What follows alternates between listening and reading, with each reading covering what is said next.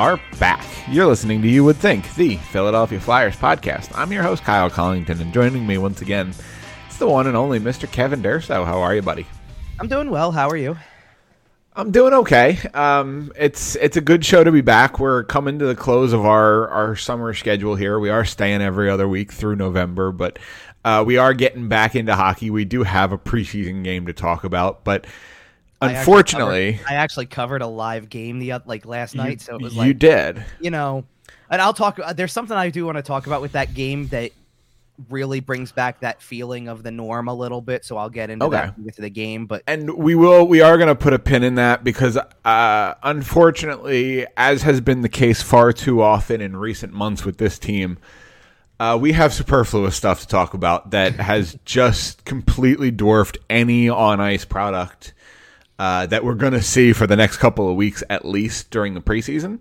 Mm-hmm. None of it matters because the big stories, Sean Couturier is likely to miss at least, I believe we're looking at 6 months or at least half the season. There's talk that Ryan Ellis could miss the entire season. And given what happened last year, you can't help but think about his career. Mm-hmm. It's worth noting that Nolan Patrick may be retiring at some point too. It's not really super relevant for the current Flyers team, but I just wanted to mention it. Kevin, convince me that this isn't the Titanic here. We're going down, right? Am I really surprised by any of this? I said back in, I don't know, was it May or June before they even had a coach, that the idea of this constant, well, we're going to get Sean Couturier back, we hope to have Ryan Ellis back, we hope for this. Hope is not a plan. That's why hope's not a plan, because you get guys off significant injuries, and it doesn't take much for a guy to be out long term. It just doesn't. That's what's happened here. And it's to two guys. I'm not all that surprised. The only thing I'm really surprised about, and we'll get more into the Ellis injury probably at secondary, because I think the Couturier one is probably the bigger deal right now. The thing with the Ellis one is that we already knew he wasn't going to probably be ready to start the season on time. If nothing else, the biggest surprise with Ryan Ellis is how quickly they've already admitted he's expected to not play this season. Yeah. Remember how last year it was, the thing happened in October. All right, it's going to take some time. He came back in weeks. He came back in November for a game, and then he was out again, and it was again and again. And I don't think they admitted he was out for the year until technically March. It was like the All-Star break. It was crazy. I think it was later than that. You're right, it was. We knew it, but yeah, you know what I mean? So the fact that they've already said that, that those words passed through the mouth of Chuck Fletcher and out to the public is pretty substantial, to be honest, because they're not going, if nothing else, for all of the other things, if you want to sit there and complain about everything that they're trying to feed you with the media stuff, that's one thing that they didn't drag out, that they did not go into the season trying to sit there and tell you, give it a couple of weeks, we'll check up again and do this and that kind of thing. They're actually kind of doing that with the Couturier thing, which I get. Okay, we don't really know the significance yet. The idea is that it's probably very significant, but is that the most useless trade in NHL history? Think about how that trade panned out. Think about all the pieces involved. Nope, and I'll tell you why. Okay. Because everybody's looking for – because I saw it multiple times. It was a lose-lose-lose trade, right? Right. I saw it multiple times. It's not. There's a winner. Is it just Cody Glass? Is it Nashville? No. Well, it is Nashville, but it's not because of Cody Glass. So – oh, because they got assets for Phil Myers? Yes, because they traded Phil Myers to get Ryan McDonagh, who will be used this season, who will be in Nashville's top four. That is getting something. They've won the trade. That's fair. Vegas has a player who's not going to play this year. The Flyers have a player who's not going to play this year. Nashville's got a player who's definitely going to play this year and adds a veteran presence to that team. And by the way, since we've kind of touched on Nolan Patrick twice now, it is worth mentioning that there was apparently some speculation. This is from Elliot Friedman, 32 Thoughts. Apparently there was some speculation over the summer that Nolan Patrick was going to retire. And it was essentially kind of pointed out to him that he's got a contract and he can kind of get paid for a year and ride out the contract. But it seems at this point that there's a pretty decent likelihood that at the end of this contract, the end of this year, Nolan Patrick's hockey career will officially come to an end. And, given the fact that his age and it's injury related. It's sad to say, but yeah, do I feel bad for him? Absolutely, I do. You don't want to see a player who it astounds me that we go. You know, this is basically his first season. He got drafted in the summer of 17 and started playing 17-18. Yep, he walked right in. Yeah, this is only. What would it be? It would be his sixth season, I believe. No, it would be his fifth, I guess, because he missed an entire year. So I guess that doesn't count towards your line experience. But still, so within 6 years, though, his entire playing career could be, now he's going to miss a second full season. So he's still only going to have 4 under his belt. Crazy. It's just amazing how quickly everything went from clear-cut number 1 pick to, nope, he wasn't the number 1 pick in his draft. After all, he was number 2. And he was supremely solid in the second half of his rookie year. Yeah, I would say so. Once he got his feet under him and figured out how to play at the professional level, he more than held his own as a bottom 6 center for the Flyers. He very much started off by he was on the path of Sean Couturier, in the sense that Couturier never put the offense together consistently. Yep. For a long time, and that was okay. He was so good defensively that he still had a spot in the lineup. Couturier was, and Nolan Patrick was not near as good defensively as Couturier ever was. No, that's fair. But the idea was that Patrick seemed to always have that potential. When he would go out there and have those stretches, 4 goals over 5 games or something like that, right? That was what everybody knew he was capable of doing. Oh yeah, we saw the guy who was the consensus number 1 overall pick for almost 3 years leading up to his draft. Well, right. And then you saw that in very small spurts. And, even the year he came back after missing the full season, that last year he played with the Flyers, he started out okay. Production was okay in the beginning, and then it just totally disappeared. It fell off a cliff. And that's where, that's where the problem lies. Do I feel that's why I say, do I feel bad for him from a human aspect? Absolutely, I do. This is a guy who only knows one thing, and he's been doing it his entire developmental years, and he's possibly going to be a retired NHL player at 24. Yeah. Now I hope that he has been smart with his money, because he hasn't had as long of a career as a lot of guys have to make it.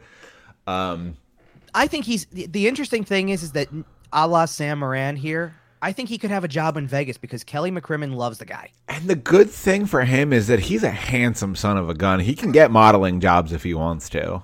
I mean, he's got the look, sure. He's 24. He's a good-looking kid. He's got the money to go get some really good headshots taken. Okay, so what's the defining feature there then that you're looking at? Is it the flow? It's the rosy cheeks. Come on. Is it? All right. See, for me, no. See, because I thought you were going to say possibly the flow, but for me, I'll be honest. I haven't seen him in 2 full years. I couldn't tell you what his hair looks like.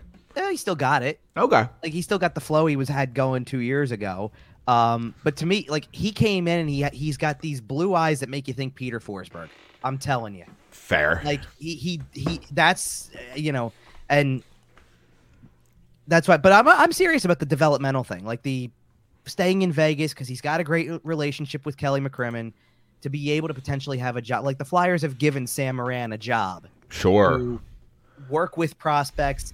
Look, if nothing else, Moran's been put through the ringer in terms of how many times he had to try to come back, being kind of getting through that troubling and tough time with a smile kind of thing, having a good mentality about working hard. Yeah. There's nothing wrong with it. Nobody named him an assistant coach of the Lehigh Valley Phantoms. Well, here's the thing, though. I'm tired of this organization doing favors for... Yeah, but we kind of quite frankly fringe guys. Yeah, but it's Ian LaPerriere. In a true top to bottom clean out, he's gone. Probably, but... quite frankly, and it's not going to happen. We both know it's not going to happen. But that's just the heart of the issue, right? We're talking about this injury issue, and we're talking about the fact that we don't know anything. And the fact that nothing's changed. There's been no improvement. There's been no... Oh, no. Something has changed, though. Well, because there's a bunch of new people. I know. But the more things change, the more they stay the same. And for some reason, I don't know what it is. You have access to some of the best doctors on planet Earth in the city of Philadelphia. People, I know. Doctors that people only wish they could get access to. Right. University of Penn is literally world class in just about everything. Temple is world class. Everybody. Why can't we figure out that Nolan Patrick's head injury is concussion related for a year and a half? Why can't we figure out what's wrong with Ryan Ellis? Why can't we get Sean Couturier healthy? Why is Sam Morin hurt for 5 years straight? Okay, well, hold on. Sometimes that's not the doctors who do the actual repair work. Like if a player goes out and is weak in a certain area and nothing changes that because they've had so many debilitating injuries, like in Moran's case, whoever the team nutritionist is needs to go. I think they've already done stuff like that. They already did. Like they got a new strength and conditioning team.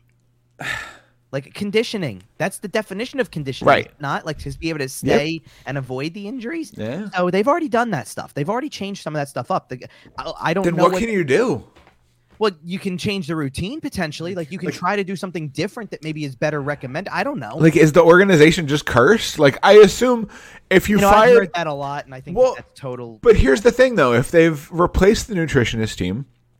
And I assume when they did so, they didn't cheap out on the new guys. I assume they got a respected nutritionist. I assume they didn't just hire some guy off of Craigslist. And if it's still not working, then what are we supposed to do? Like, well, all right. So let me break this down in a different way for a second, because we already we've discussed Joel Farabee's injury already leading up to. We discussed Bobby Brink a little bit, and Bobby Brink is not in the same category as some of these guys, but tell me something that Joel Farabee, Sean Couturier, and Ryan Ellis have in common. None of them are going to start the season or anywhere near it. Okay, that's one part. Yeah, you got that part right. They all missed large chunks of last season as well. Okay, but what's the other thing they have in common right now? They're three of your best players. Okay, so what was Joel Farabee's injury, or what did he have done? It was it his groin? No, Farabee had that disc replacement surgery that Jack. Right. Okay. Which is kind of I guess it's classified as a neck injury, but it's a fairly major surgery, all things considered. It's qualified as a neck injury if we're being technical, but okay, fair enough. I'm surprised that wasn't bigger news, by the way. I guess. Yeah.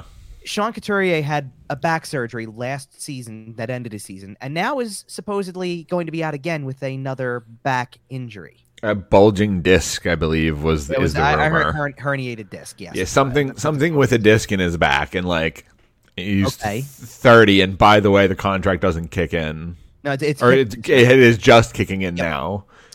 And then Ryan Ellis, who for the first time in a year and a half.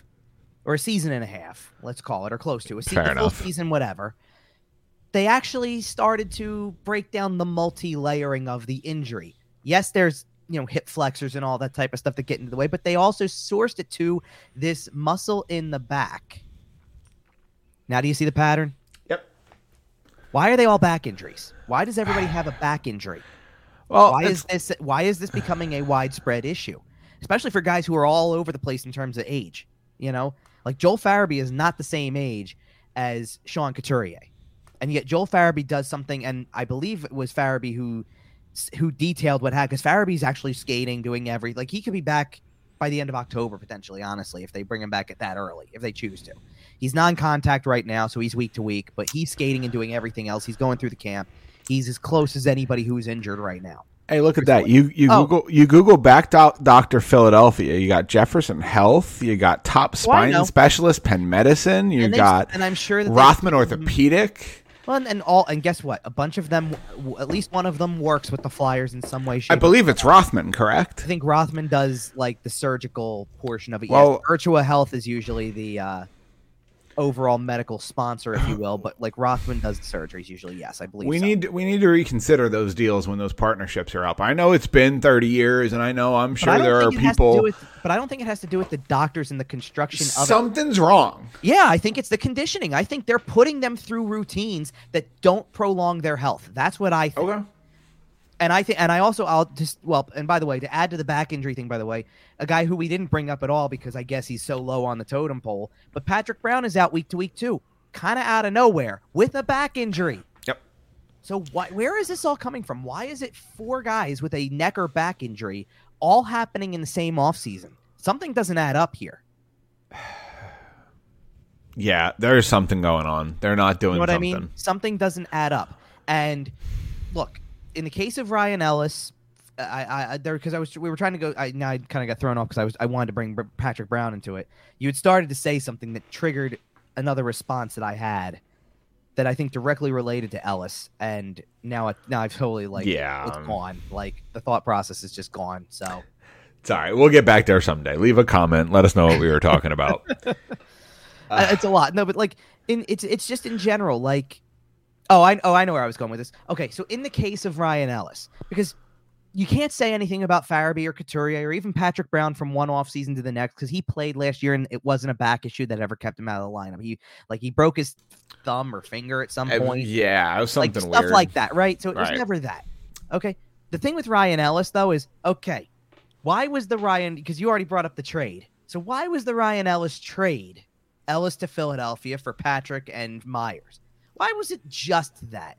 I think now it's pretty obvious that the Predators – sold damaged goods. You were buying off the clearance rack, but sold damaged goods, and that you didn't do your homework. Yep. Like, there's no way you're going to convince me now that the guy can only play 4 games in his career's. Oh yeah, there's no way you can convince me he was 100% for those 4 games. Well, we know he wasn't. Right. Because whatever happened at the end of the preseason. So maybe a couple preseason games he was 100%. And he looked great in the preseason. To be fair. I'd argue he looked great in the first 2 games of the regular season. Yeah, he looked really good. He had 5 points in his 4 games. What was it? Not the first game, but they played Seattle in the second game of the season. He was great in that game. Okay, to be fair, everyone looked great that game. I understand. It was Seattle's 4th game, and the Flyers won 6-1. Yeah, but he had 3 points that night, I think, or something like that. Like he actually was like it's one thing to say everybody looked great, but okay, he played a good defensive game. No, he was the offense. Like he was all of a sudden, it was like, oh, maybe this guy's going to be the offensive point guy. Remember when Dave Haxtell came out to coach that game and had that big old mustache? Yeah, apparently he ditched that. I think so. I know, which was probably a good call on his part. All right. I can't help but believe that, and we'll break down, we already kind of broke down the Ellis injury, a little bit further, but I do want to talk more about Sean Couturier's a little bit. Yeah. Well, because of the fact that we need to explain where the presumed information is coming from that is very believable. Don't get me wrong. Right. Versus what the team is willing to say at the moment, because. And when I retweeted this news, by the way, before I wrote a story on the report that was out, I referenced something from a year ago that turned out to be true that everybody believed was totally false. That was a bunch of people said was false and turned out to be true. So, as per usual, because it seems like Anthony Sanfilippo is all over stuff with this. Yeah, team.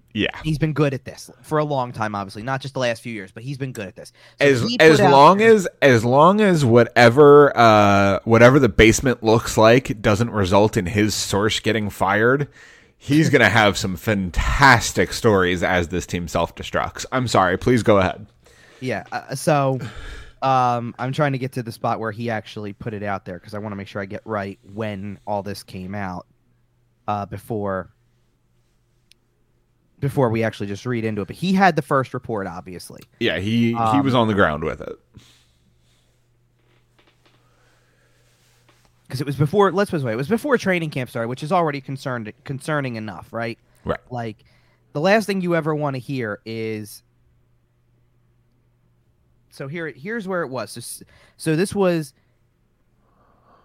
The 19th, September 19th, which I believe was Monday. So Monday night, probably just a mere hours before, the Eagles were playing on Monday Night Football. You got a bunch of stuff that's not, no one's thinking Flyers with 2 days to go until training camp starts, or which was Wednesday technically. So yes, this was Monday night. Right. And he tweets out, I'm told that Flyers center Sean Couturier has a herniated disc in his back that could cost him several months, if not the whole season. I have a story coming very shortly. Which, okay, fine. Everybody starts to obviously run with this. One of the things I did when I retweeted it was to sit there and say that, listen, back last year at rookie camp, we're covering a rookie game that involves a bunch of other players, not this particular player, but he put out there that Sam Morin had suffered another significant injury. And within the next 24 hours, you know, like I and a lot of other people kind of did the like, listen, if this is true and there's no reason to believe it's not, this is obviously that like huge to his future. Like this could kill his whole future, which it did. And the next day, Riley Cote put out there, like, basically from a text exchange with Sam Morin that everything was fine. And it turned out things got weird for 36 hours there. Right. And it turned out, and because of that, everybody, like a ton of people, totally eviscerated Anthony Sanfilippo for having supposedly wrong information. Turned out he had all the right information. It turns out Riley Cote wasn't believable. Wow, crazy! Well, like, what a concept! No, but I'm not trying to deny that people don't have better sources in terms of like there's guys who've played who know people in that locker room. I get it, but you know, I don't know who Riley Cote knows in that locker room. Well, they get all those except guys. Maybe literally Sam Morin, and that's about it. No. They get a bunch of those guys for Nasty Knuckles and all that stuff. Oh, like that. Sure. So like you've got, I mean, Provorov's been on that. And before, like because of Giroux, like. That's fair. You're right. They were wheeling in everybody they could get their hands on. They did all of them. Provorov did the show. Zach McEwen did the frickin' show. I mean, like you got, you know, Wade Allison was just on it a little while ago. They're even down to like they've had Keith Jones on there like recently, and it's like, okay, listen, that's a broadcaster who knows a ton of people. Like you're right. You can send a couple of messages here and there and figure out some stuff. But I even when I retweeted, even said, nothing confirmed by the team yet on severity. But Anthony is usually on point with this type of stuff, and I threw in parentheses he also had Sam Morin's injury prior to last year's training camp first. Right. So, like, do I believe that this is going to be the case? Absolutely, I believe it's going to be the case. To this point, for about 3 days now, because obviously this just sat in limbo for a little while. Right. And the best that they could do on day one of training camp was sit there and tell us that Couturier is week to week. And getting a second opinion. That's the best thing that's the best we got so far.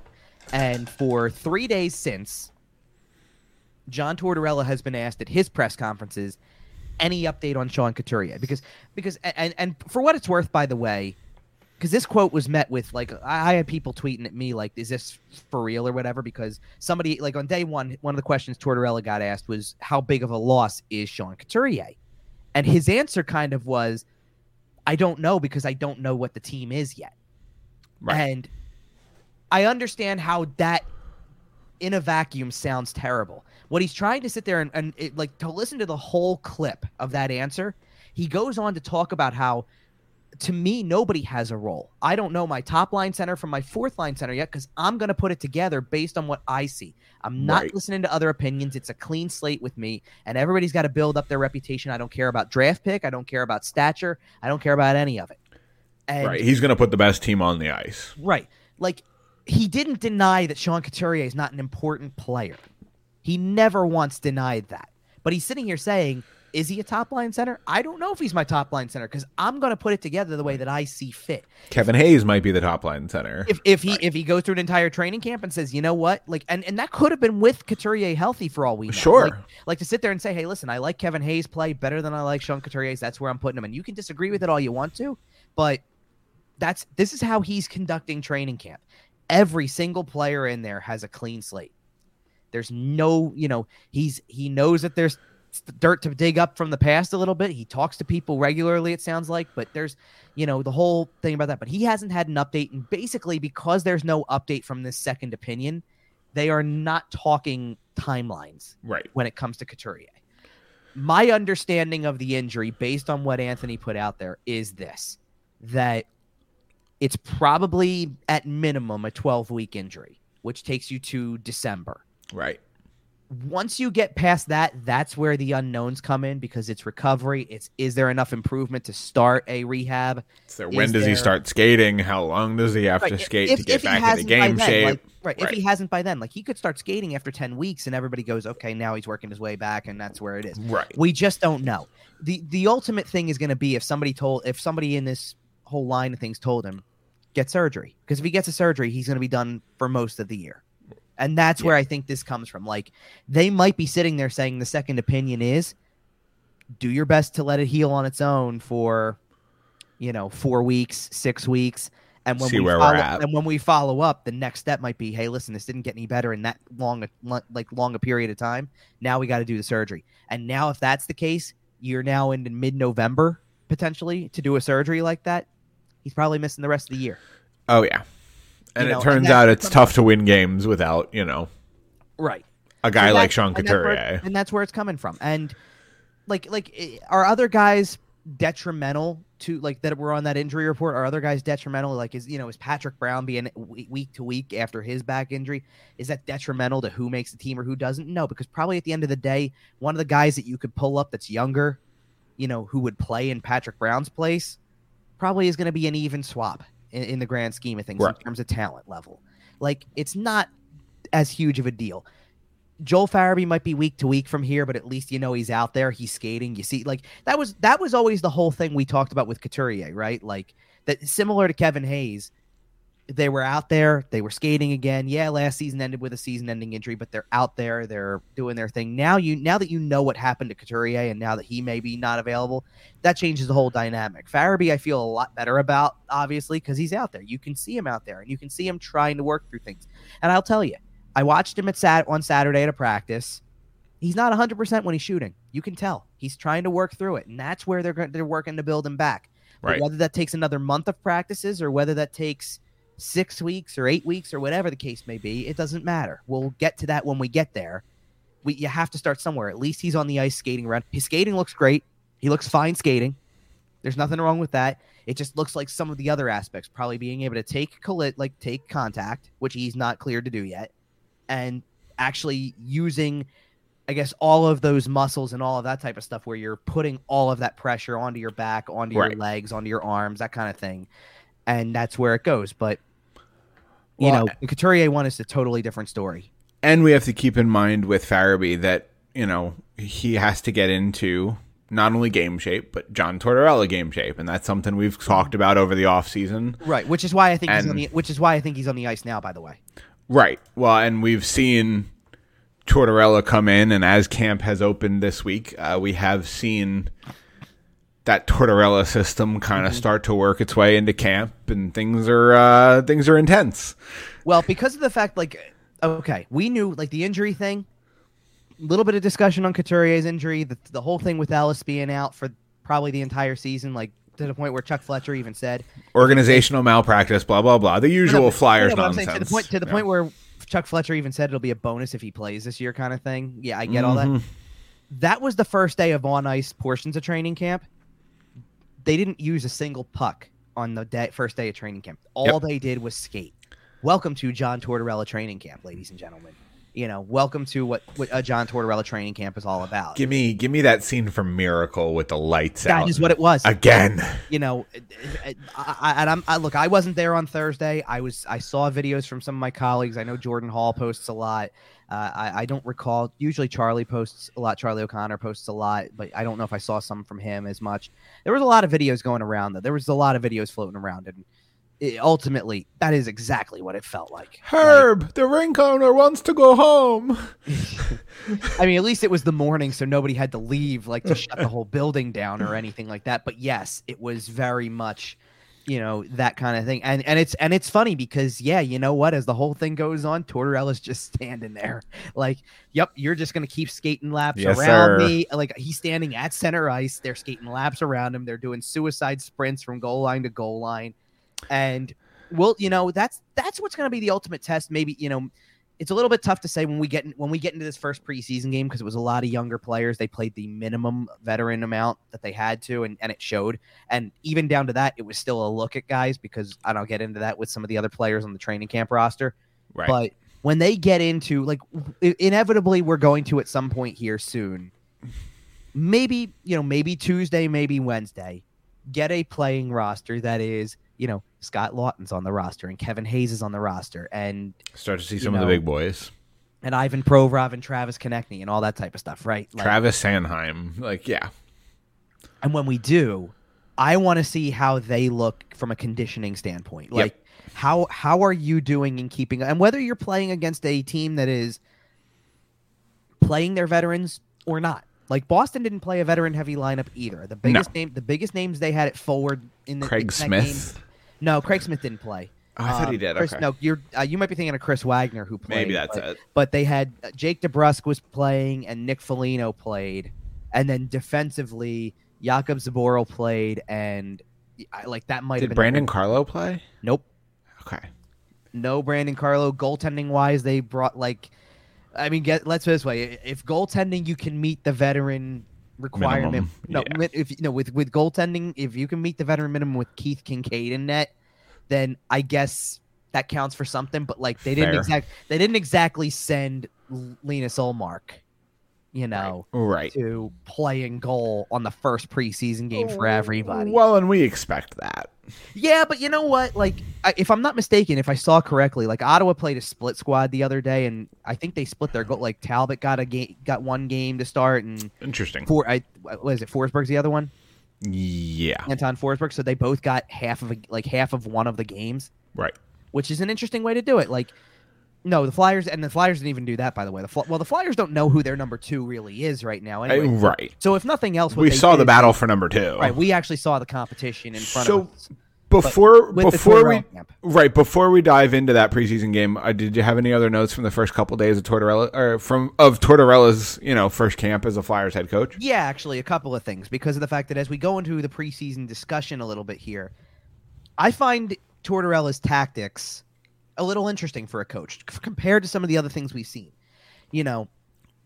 I think Alain Vigneault, when he had his first training camp, he was the first one I can remember who didn't coach a preseason game from the bench and sat upstairs to watch and did it like for like one of the last games, like, but otherwise I think had been coaching them for most of the preseason. Right.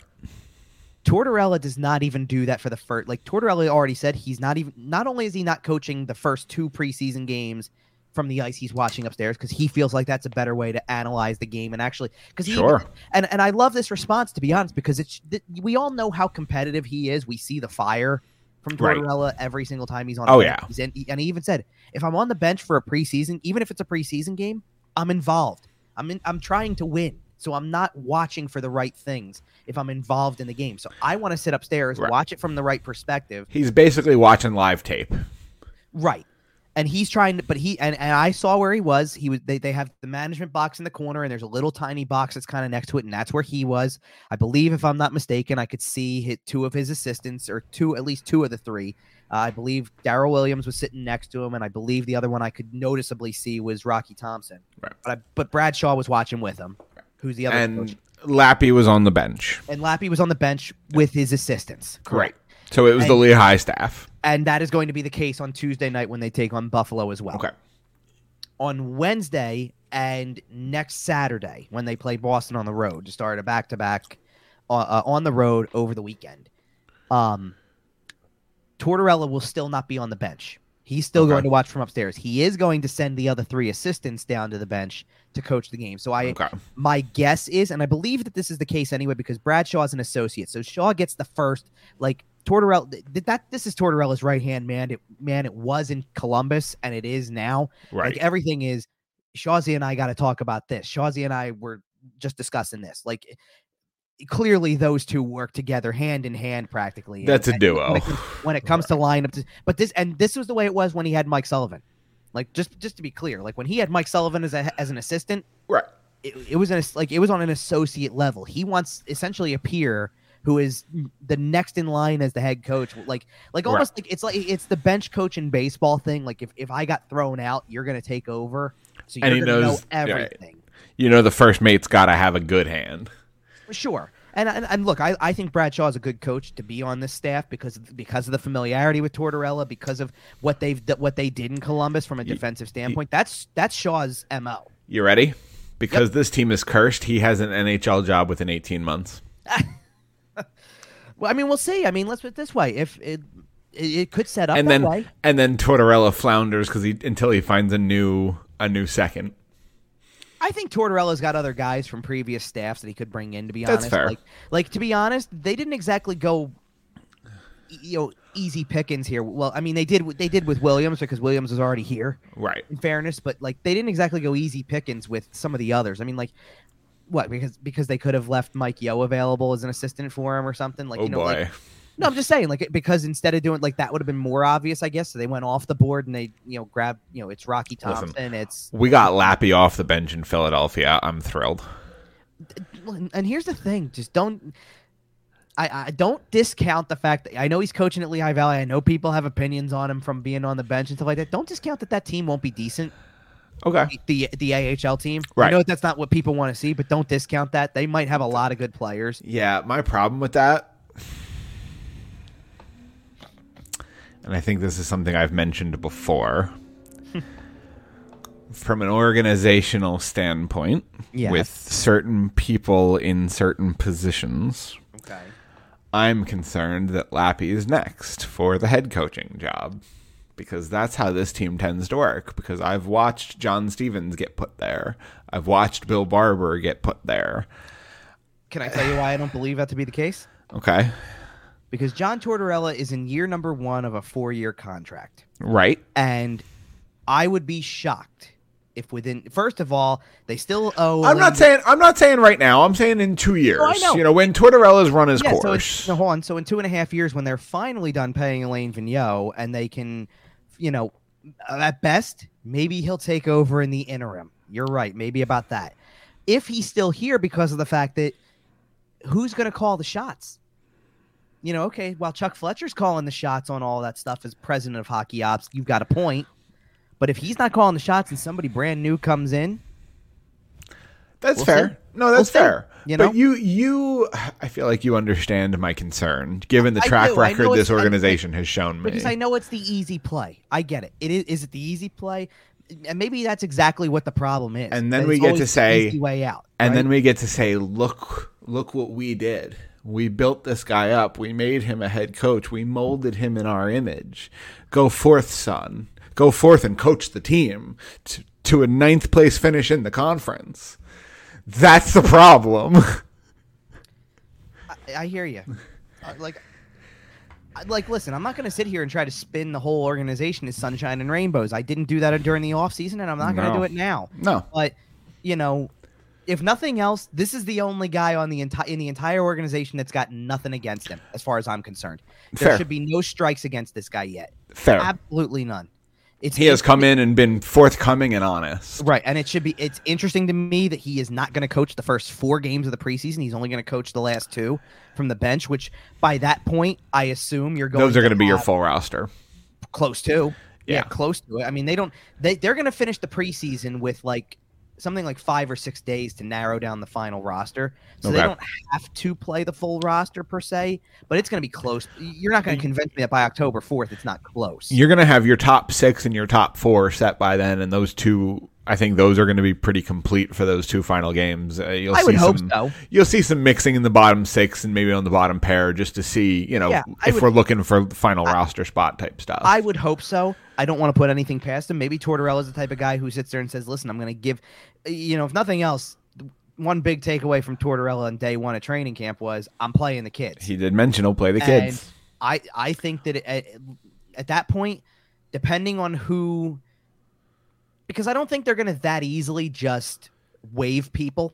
Like if you've got a guy who's, and I'm this is the first name I'm going to grab at that's more of a veteran that I'm grabbing out of thin air, but if let's say Zach McEwen.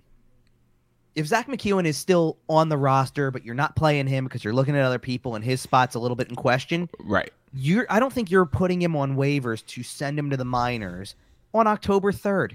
Fair. You're holding it off until that day when 60 players are on waivers, not 4. Yeah, because Zach McEwen's not getting claimed out of that bunch more than likely. But he might. Well, he might get claimed out of a group of 4. Oh yeah, that's what I'm saying. Claimed out of a group of 60. Right. More than likely, especially for teams that really do have hard decisions to make and are going to try to slip guys through the cracks to the minors. No offense to Zach McEwen. He is a more talented athlete than I will ever be, and I acknowledge that.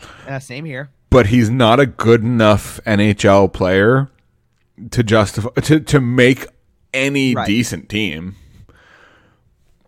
No, I got you. He's not Pat Maroon. He's just not. But like that's the point I'm making. I think you're going to get to that stage of the preseason, and there's guys like that last preseason game. Really should still be a pretty young group, honestly. Like, okay. And let's be fair, okay? Because you even said you're going to know. Let's call it your top four, top six kind of deal, so to speak. Then, you know, like, I don't want to see Ivan Provorov play the last preseason game. I don't want to see Kevin Hayes play the last preseason game. We already know they're making the team. Like, that's absurd stuff. Unless they're not healthy enough to play, we know they're going to be there. Over under 0.5 Cates brothers making the NHL squad. Oh, so wait, you're setting the over under at 0.5? Yeah. Oh, it's definitely over. I just don't know if it's if you would have asked me the other way around, if you would have said over under 1.5, we would have. It's tough. Okay. Well, because if Patrick Brown's not going to be available, you've got a fourth line center role and a guy who can go down without going through waivers, correct?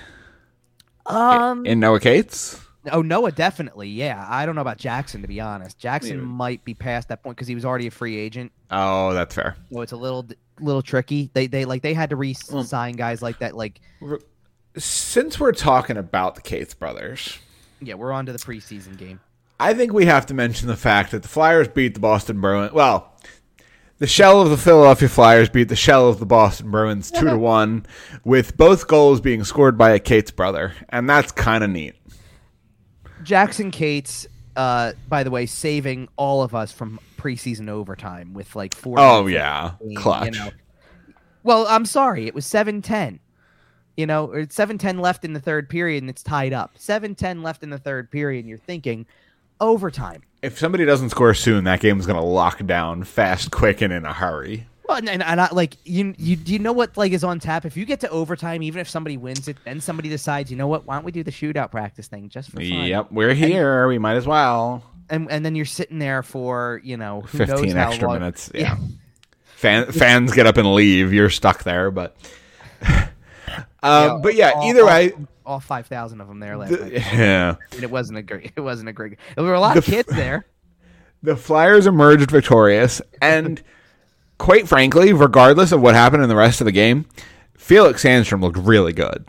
Yeah, I would say I think he was already kind of the front runner for the backup spot anyway. Right.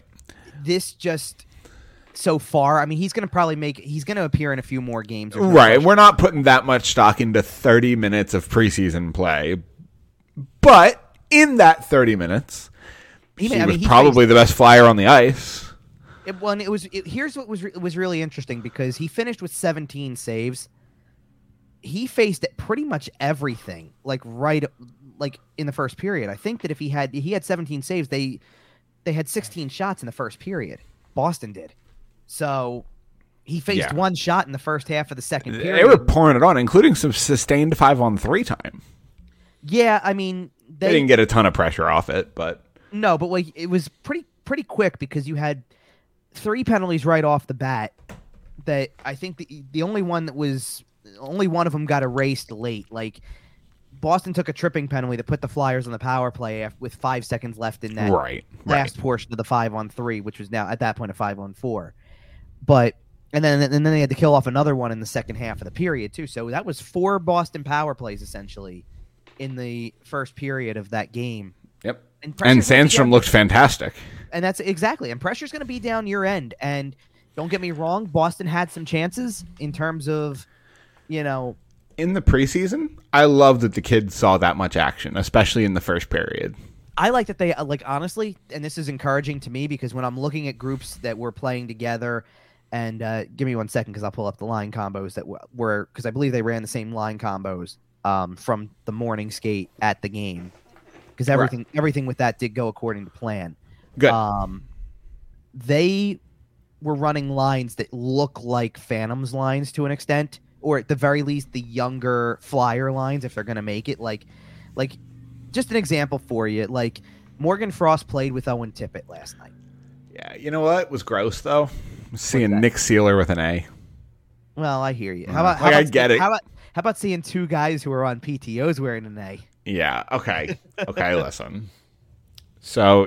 PTOs. You brought it up here. Yes, I did. When camp opened, the Philadelphia Flyers were joined by Antoine Roussel. It was Artem Anisimov, right? Yes, Artem Anisimov and Antoine Roussel. And man, I'm going to be completely honest with our audience here. If you've been listening for a while, you know that I usually work during a lot of these games, and I didn't get to see a whole lot of it. From what I saw, Artem Anisimov looked friggin' terrible, quite frankly. He looked slow. He looked old. He looked like he was in second gear while everyone else was cruising in fourth. Well, and actually, hold on a second, because in fairness, well, first of all, one thing he did do that was noticeable anyway, he absolutely drilled a player in the second period, I believe it was. A guy came around. I don't know which defenseman it was for Boston. I don't remember. Like came around, kind of doing that, that wrap around the net, coming out, trying to build up speed to come out of the zone, totally caught with his head down, drilled him. Yeah. And that was probably his finest moment. He did, in the second period, block a shot off of his ankle that he left the ice for a little while, came back and finished the game, but as of Sunday, was listed as day-to-day now.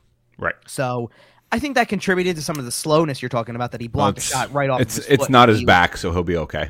I guess, but he was, my point is he was grinding for the rest of the game because he clearly had something going on. Right. I didn't think that I'll make this part quick. I didn't think any one defenseman stood out. Like Seeler and Connaughton, they were helping to meet the veteran minimum. But you weren't playing any of your defensemen that you want to. Like, you weren't playing Provorov or Sanheim. Well, Cam York was playing. Yes, and I didn't think York was bad, to be honest. They had a kid next to well, I guess he's not as much of a kid as I thought because he's 26, but they had a guy, Louis Belpedio, who was playing. Tells you all you need to know. Who's apparently he has 4 NHL games to his total, by the way, so far to his name. So good for Louis. You'll never guess where he came from, by the way, or you'll never guess who drafted him. The New York Islanders. No, I don't know. Come on. Was it the Flyers? No, you know who. If it wasn't a Flyer draft pick. And it's Chuck Fletcher's team. Oh, so Minnesota drafted him. Yes. Got it. I had to do that. Yeah. But I didn't think, actually, believe it or not, if you're going to ask me who the best defenseman on the ice last night was, and he had a couple of bad moments, don't get me wrong. One of them was a delay of game penalty in the third period that didn't look very good. By the way, when does Chuck Fletcher trade for Matt Dumba? I don't know. It's going to happen. No, never because that's actually too talented of a player for him to acquire from Minnesota. LTIR. It's still not going to happen. He's coming. It's still not going to happen. He's going to overpay. Whatever. He's going to grossly, absurdly overpay. He's going to give up the Connor Bedard pick, but he's not going to get the chance to do that. I don't buy it. But either way, all right. Back to the game. Yeah. I would actually say that probably the best defenseman they had on the ice, and he had some bad moments. Don't get me wrong, but he's a younger one. I would say Ronnie Attard was probably the best defenseman on the ice. Like Zamula blended in a lot for parts of it. Now, he did get an assist on the game-winning goal by Jackson Cates, so I'll give him credit for that. But he had more moments where he blended in a little bit more. I mean, Zamula was definitely he had a play on a forward in the early part of the game where he was able to actually muscle him off a little bit, and kind of break up a play on an entry, which that's good to see. You can see that he's bigger, but I don't know if he's there yet. Sure, and he doesn't have to be. No, I mean, if you were going to tell me to pick a younger defenseman who's going to have a better shot of making the team, it might be Attard than Zamula at this point.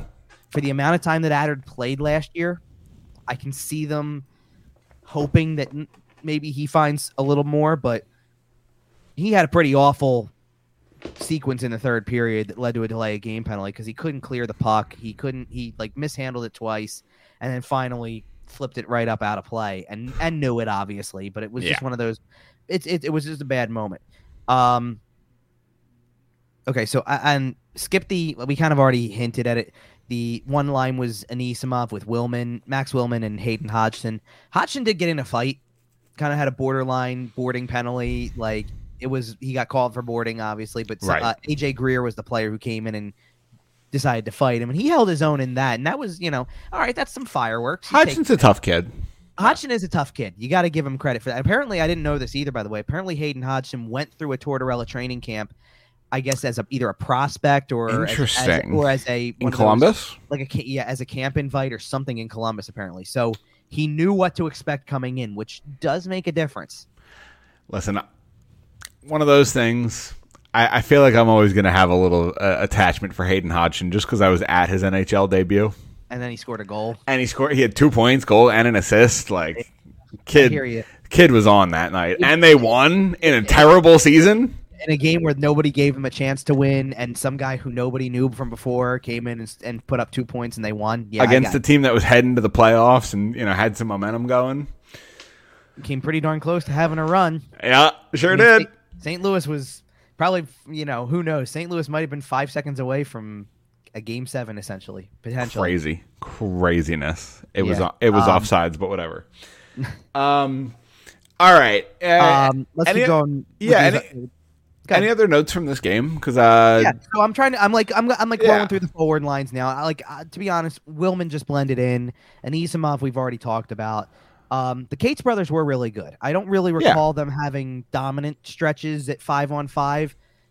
Actually, by the end of the game, I think that because I don't recall, and I think I think the reason is because they had just had a power play moments before, so the lines were all jumbled by that point. So Jackson was not on the ice with his brother when that goal was scored. When typically throughout the game at 5-on-5, he did play with him. Are there any brothers currently playing together in the NHL? I don't think there are since the Sedins retired. Yeah, I don't know. I don't believe so. The Kachucks don't? No, they don't. I mean, there was an opportunity for that, obviously, but... Right.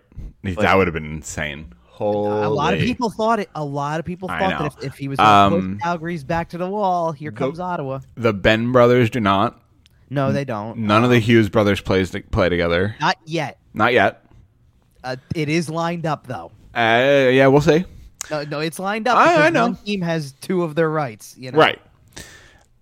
It'll probably happen in a preseason game sooner rather than later. Yeah. The kid's got to get out of college first. That's fair. You're right. He's got to get out of college. But I think that's it currently. Yeah, probably. Okay. And let's put it this way. You just asked the over-under on...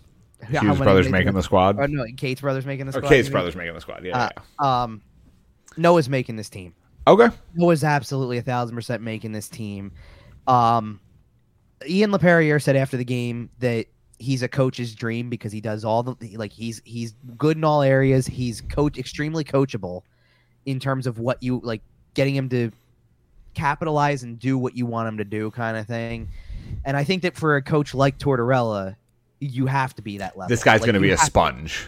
Yep. Right. And you need to be that kind of guy. And I think that you can just see, he seems like he's always alert to the play. I don't catch lazy moments from him. He seems like if you say jump, he says how high kind of guy. Yeah. And his goal, Noah's goal was very, look, is it fortuitous a little bit? Being in the right place at the right time? Sure it is, because Morgan Frost made one of those plays where it's no look, here it comes. You better be ready for it, because if you're not, then we're not scoring a goal here. And he was ready for it, so he buried it. It was a 5-on-3. Home. And it's a 5-on-3, so okay, in a 5-on-3, does Frost have a little bit more room to be creative like that? They Absolutely. Don't ask how, they ask how many. No, I know, but that's what I'm saying. In a 5-on-3, does Frost have a little more room to play like that? Sure he does. And Absolutely. That's, if Morgan Frost can give you more of that consistently, then sure. You know what his best play of the game was? He iced the puck with 16 seconds left in the game, and then blocked a shot with 5 seconds left. Yep. And by that point, the backup in the backup competition, I guess, right, however you want to look at it, was in goal. Troy Grosenick. Yeah. Came right out to the didn't even stay in the crease to take let's do the end of the end of game. Congrats stuff. Right. Came right out to him and was patting him on the back, thank you, for stepping in the way of that, because it was a big deal. It was a good shot. Yeah. Oh, it was a heavy shot, and he went down in a heap from it, but it got the job done, and that's the type of stuff. I guarantee you, John Tortorella loved every second of a supposed skill guy getting into a dirty area and blocking a shot. I imagine John Tortorella, if you're watching on our YouTube channel, I imagine he did one of these. Yeah, he points and goes, I like the kids. Yeah. I'm not trying to burst your bubble with this one at all, but I looked down a couple of times to see if there was, especially after penalties, just to look. He is emotionless up there. I believe that. He was very stoic, just watching the game. I don't, you know, because I don't think he put any expectations on it. If he's on the bench, he's... And listen, it's the first preseason game. And LaPerriere said something to this extent after the game, too, because, like, look, I totally agreed with Ian LaPerriere on this because I felt the same way with it. Every penalty they took in the first period was a penalty. I mean, maybe you can argue... Oh, yeah. You can argue the fourth power play that Boston got, which I'll get into in a second, but the first three penalties were all stick infractions, and they were all legit penalties. And that, you know, that was the youth of the lineup a little bit. Like, sure, and it's the first real game, and the refs are calling it for real, and, you know. You look at the guys who were going to the penalty box, and you're sitting there going, like, I know Anisimov took a penalty at one point in time, and he's more of a veteran guy, but, like, Tyson Forrester took a slashing penalty, and you're like, yeah, kid, you're going to learn. Like, right. You're going to have to learn. They're going to call that at the NHL level. Right. What's going to fly and what doesn't. Like, I'm trying to look at some of the other guys who took penalties. Tanner Lisinski. Like, yeah, it's going to happen sometimes. Guys of that level who don't have a ton of NHL experience are going to take penalties. And, oh, and by the way, just for some fun here. Okay, when you were watching or trying to watch anyway, what portions of it you could. Were you watching any portion of, I guess, the Fly? You were watching the Flyer broadcast, right? No, I was actually watching the Jack Edwards broadcast. Oh, you were on Nesson. Okay. Yes. Interesting, because I was curious as to how Jim Jackson did with one player's name in particular. Let's put it this way. I was sailing the high seas as a mighty pirate. Yes, I hear you. Hear me out though. So this is a funny story from practice on Saturday morning. There was one player's name in particular that might have caused Jim Jackson some trouble on the low broadcast here, because how would you say, okay, if I asked you to read off Lycksell's name in full, how would you pronounce this? Probably Olle Lycksell. Okay, a lot of people are saying Lycksell. Well, no, Lycksell. Olle. Okay, I said Olle too, kind of like, or like Ole, like.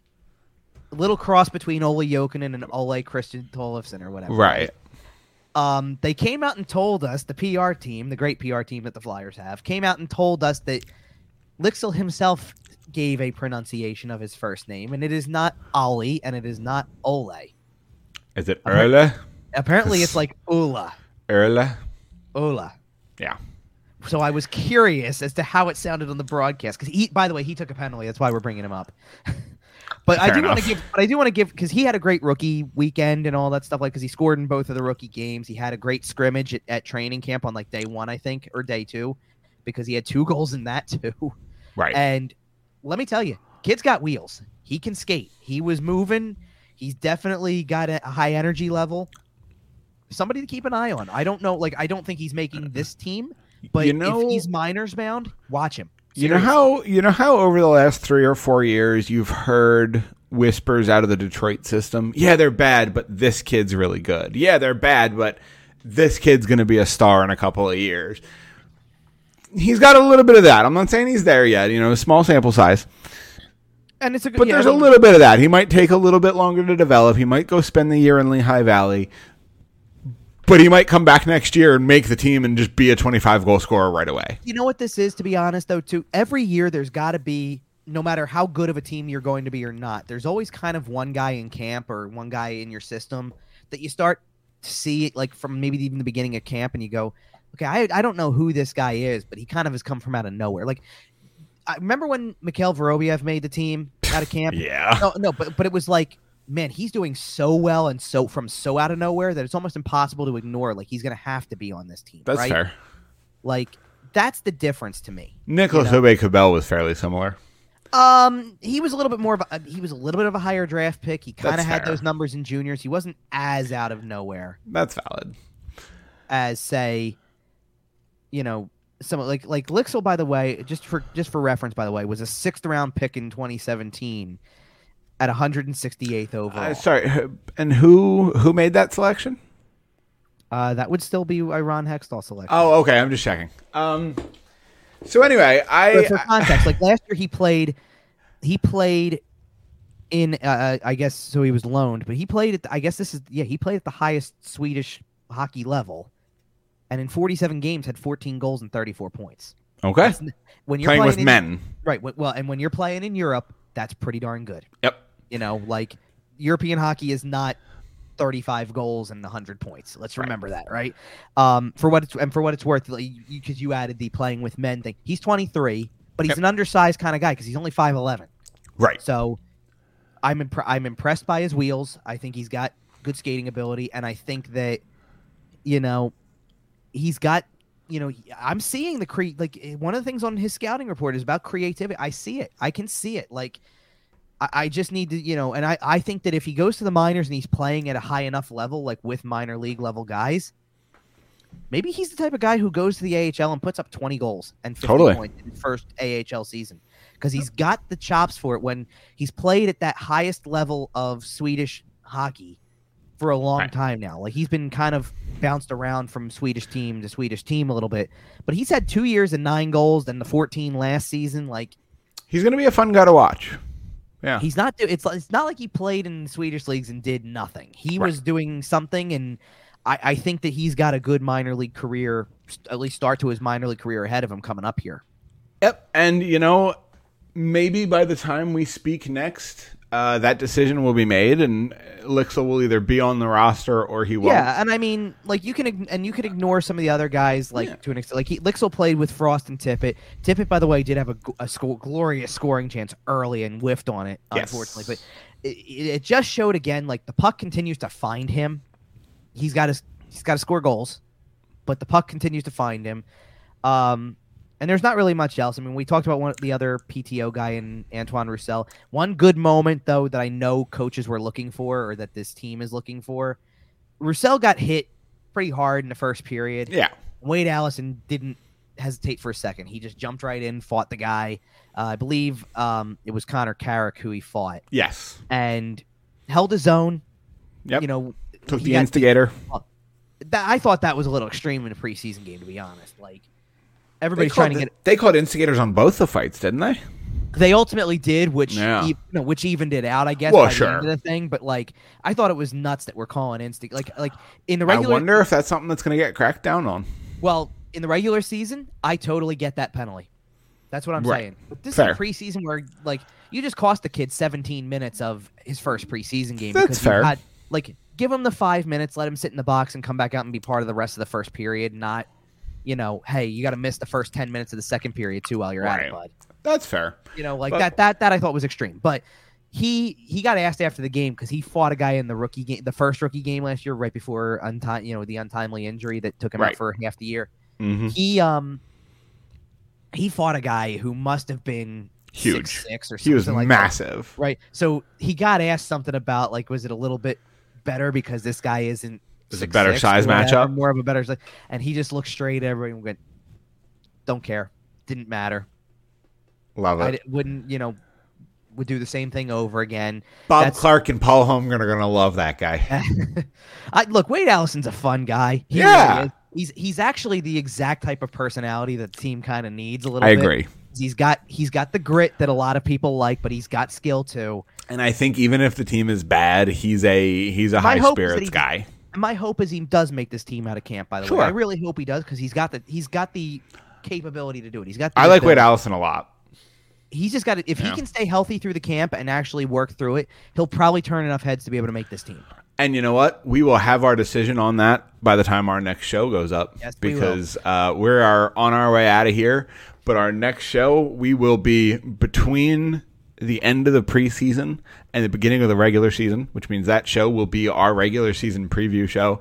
Make sure to tune in for that. Subscribe on our YouTube channel. Make sure to jump in for that. So I will say, by the way, to put a bow on the last night and all that type of stuff, one thing that was fun, well, particularly fun for me, but this is why I can share more stuff on here and all that type of stuff. I'll try to shift my head a little bit. My pass is behind me. Oh, yeah. Nice. Season, whatever. I was told, or a lot of us were told, for the first time in 928 days last night. We getting locker room back? Locker room. Two words. Scrum lurkers, baby. Oh, that's how I told a buddy of mine about the fact that we got that email and literally said, get ready for scrum lurkers. Scrum lurkers, baby. Get ready for scrum lurkers. We're back. and it was very surreal because it was unique. We hadn't done that in a long time, obviously. You know, last year wasn't bad. Last year wasn't bad with the press room stuff. The Zoom call stuff gets tired after a while. Were you in there last night, or is it just for the regular season? No, last night. Nice. That's why I said we were told it was the first time that the media was in the locker room in 928 days. Also, ironically, you know, the first time since a game against the Boston Bruins, the last game that we were in the locker room was in March of 2020. Okay. After a loss to the Bruins, remember the loss that snapped the 9-game winning streak that they were on. They were the hottest team in the NHL. Yep. And it was a close game, by the way. I think Boston scored late to eventually make it do nothing. But we're not going down that rabbit hole. No. So, but yeah, I don't know who kept count or decided to count how many days that was. But you can ask Siri, hey, how many days has it been since? But that's pretty surreal that it was like, hey, we're back to doing this again. It was interesting. So, and for what it's worth, like at training camp, they're not opening the room yet because of how many players are there, but they will be once the roster gets filtered down. I think once the first cuts are done, once they cut it by half, they'll probably do it. Right. Everything is very much back to normal. Yep. And speaking of back to normal, we'll be back in 2 weeks, just like normal. So until then, follow us everywhere: Facebook, Instagram, Podbean, iTunes, Google Podcasts, Spotify, SportsTalkPhilly.com. Follow the podcast at YWT Podcast. Follow Kevin at Kevin_Durso. Hit us up everywhere. Leave a comment. Leave a 5-star review on iTunes. It's been a while since I mentioned that one. And you know what? Let's go for likes on this video. If you're still here at the end of this show on YouTube, hit the like button. It helps us out. And until then, smash the like button. Absolutely, brother. Subscribe, ring the bell for notifications. All right, we'll be back in 2 weeks. We'll have regular season hockey coming right up shortly thereafter. And until then, we'll see ya.